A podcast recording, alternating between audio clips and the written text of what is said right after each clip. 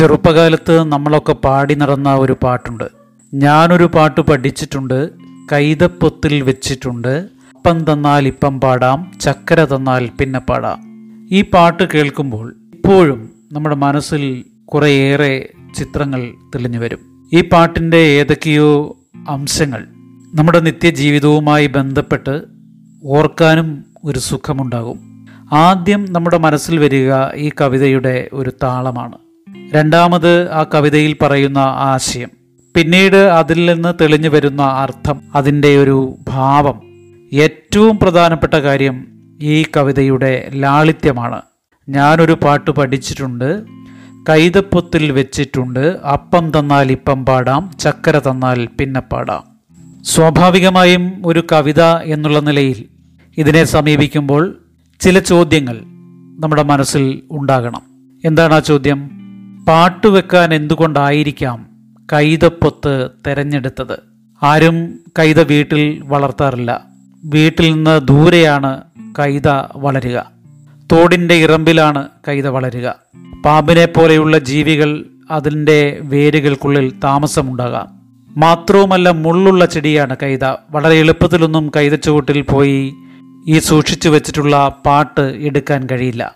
ഈ മുള്ളിന് പ്രത്യേകതയുണ്ട്. മൂന്ന് വരി മുള്ളുകളാണ് കൈതയ്ക്കുള്ളത് രണ്ട് വരി ഒരു ഭാഗത്തേക്കും ഒരു വരി അതിന്റെ എതിർഭാഗത്തേക്കും. അതുകൊണ്ട് തന്നെ വളരെ വേഗത്തിൽ പോയി കൈതയിൽ പിടിച്ച് അതിനെ വകഞ്ഞു മാറ്റി അവിടെ ഒളിപ്പിച്ചു വെച്ചിരിക്കുന്ന സാധനങ്ങൾ എടുക്കാം എന്ന് കരുതാൻ കഴിയില്ല. മറ്റൊന്ന് ഈ കൈതയുമായി ബന്ധപ്പെട്ടുള്ള കഥകളും വിശ്വാസങ്ങളുമാണ്. കൈത പൂക്കുമ്പോൾ യക്ഷകിന്നരന്മാർ അതിന്റെ ചുറ്റുപാടും ഉണ്ടാകും. കൈതപ്പൂ മണം ആസ്വദിക്കാൻ എത്തിച്ചേരുന്ന അദൃശ്യരൂപികളെക്കുറിച്ചുള്ള കഥകൾ ചെറുപ്പകാലത്ത് നമ്മൾ ധാരാളം കേട്ടിട്ടുണ്ട്. മറ്റൊരു ചോദ്യം ഒരു പെട്ടിക്ക് നൽകാൻ കഴിയാത്ത സുരക്ഷിതത്വം കൈതപ്പൊത്ത് എങ്ങനെയാണ് നൽകുക? ഉത്തരം അവിടെ തന്നെയുണ്ട്. കൈത വീട്ടിൽ നിന്ന് വളരെ ദൂരെയാണ്. ക്ഷുദ്രജീവികൾ താമസമുണ്ട്. അതോടൊപ്പം തന്നെ ഏതു പെട്ടിയാണെങ്കിലും താക്കോലുണ്ടെങ്കിൽ തുറന്നെടുക്കാം. കൈതപ്പൊത്താവട്ടെ വെച്ചയാൾ തന്നെ കാട്ടിക്കൊടുക്കേണ്ടി വരും. അതോടൊപ്പം തന്നെ മനസ്സിലുണ്ടാകുന്ന മറ്റൊരു ചോദ്യം. പാട്ടുപാടാൻ എന്തുകൊണ്ടാണ് നിബന്ധന വച്ചത്? ഏതു വസ്തുവാണെങ്കിലും ആരെ സംബന്ധിച്ചും? എത്ര ചെറുതായിക്കൊള്ളട്ടെ എത്ര വലുതായിക്കൊള്ളട്ടെ അത് മൂല്യവത്താണ്. സ്വന്തമായ എന്തും മൂല്യവത്താണ്. പാട്ടാകട്ടെ ഏറ്റവും മൂല്യമുള്ള സംഗതിയായി ഞാൻ വിശ്വസിക്കുന്നു. അതുകൊണ്ട് തന്നെ എന്റെ പാട്ട് ലഭ്യമാകണമെങ്കിൽ കൃത്യമായ പ്രതിഫലം ലഭിക്കണം. അങ്ങനെ പ്രതിഫലം ലഭിച്ചാൽ തന്നെ അത് തരണമോ വേണ്ടയോ എന്നുള്ള കാര്യം എന്റെ ആലോചനയിൽ പോലും ഇപ്പോഴില്ല. അടുത്തതായി നമ്മുടെ മനസ്സിൽ വരുന്ന ഒരു ചോദ്യം. അപ്പവും ചക്കരയും ഈ നാലുവരി കവിതയിൽ പറയുന്നുണ്ട്. ഇവ തമ്മിൽ എന്താണ് വ്യത്യാസം? അപ്പം എന്ന് പറയുന്നത് അന്നമാണ് ഭക്ഷണമാണ്. ലോകത്ത് ഒരുപാട് ആളുകൾ ദിനംപ്രതി ഭക്ഷണമില്ലാതെ ദാരിദ്ര്യം കൊണ്ട് മരിച്ചു വീഴുന്ന കഥ നമ്മൾ പലപ്പോഴും കേട്ടിട്ടുണ്ട്. അതുകൊണ്ട് തന്നെ അപ്പം ഏറ്റവും പ്രധാനപ്പെട്ട ഒരു സംഗതിയാണ് വിശപ്പാണ് ഏറ്റവും പ്രധാനപ്പെട്ട കാര്യം. ആ വിശപ്പിനപ്പുറം മറ്റൊന്നുമില്ല. ചക്കരയാകട്ടെ വിശപ്പാറിയതിന് ശേഷം ഒരു രസത്തിന് വേണ്ടി നമ്മൾ ഉപയോഗിക്കുന്നതാണ്. വിഭവസമൃദ്ധമായ സദ്യ കഴിയുമ്പോൾ നമ്മൾ പായസം കുടിക്കുന്നു. ഒരു വിശേഷാവസരങ്ങളിൽ വയറു നിറച്ച് ഭക്ഷണം കഴിച്ചതിന് ശേഷം നമ്മൾ മിഠായി തിന്നുന്നു കേക്ക് തിന്നുന്നു.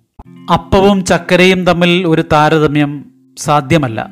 ആഹാരവും മധുരവും തമ്മിൽ വിശപ്പും രസവും തമ്മിൽ ഒരു സാദൃശ്യവും സാധ്യമല്ല.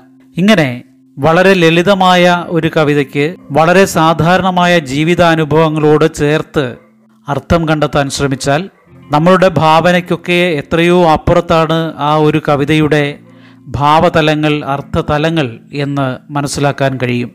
ഏതൊരു രചനയെയും ഇത്തരത്തിൽ സ്വന്തം ജീവിതാനുഭവങ്ങളുടെ പശ്ചാത്തലത്തിൽ സമീപിക്കാൻ കഴിയുമ്പോൾ അതിന്റെ അകത്ത് ഒളിഞ്ഞിരിക്കുന്ന അർത്ഥങ്ങളെ കൃത്യമായി മനസ്സിലാക്കാനും ആസ്വാദനത്തിന്റെ പുതിയ തലങ്ങളിലേക്ക് എത്തിച്ചേരാനും കഴിയും എന്നുള്ള കാര്യത്തിൽ സംശയമില്ല. അതുകൊണ്ട് ഏറ്റവും മൂല്യവത്തായ അപ്പം എന്ന അന്നത്തിനെക്കുറിച്ചുള്ള ഓർമ്മകൾ അത് ലഭിക്കാത്തവർ നിരവധിയുണ്ട് എന്നുള്ള തിരിച്ചറിവ് ഈ കവിത നൽകുന്നു എന്ന് മാത്രം സൂചിപ്പിച്ചുകൊണ്ട് സ്നേഹപൂർവം ജി രവി.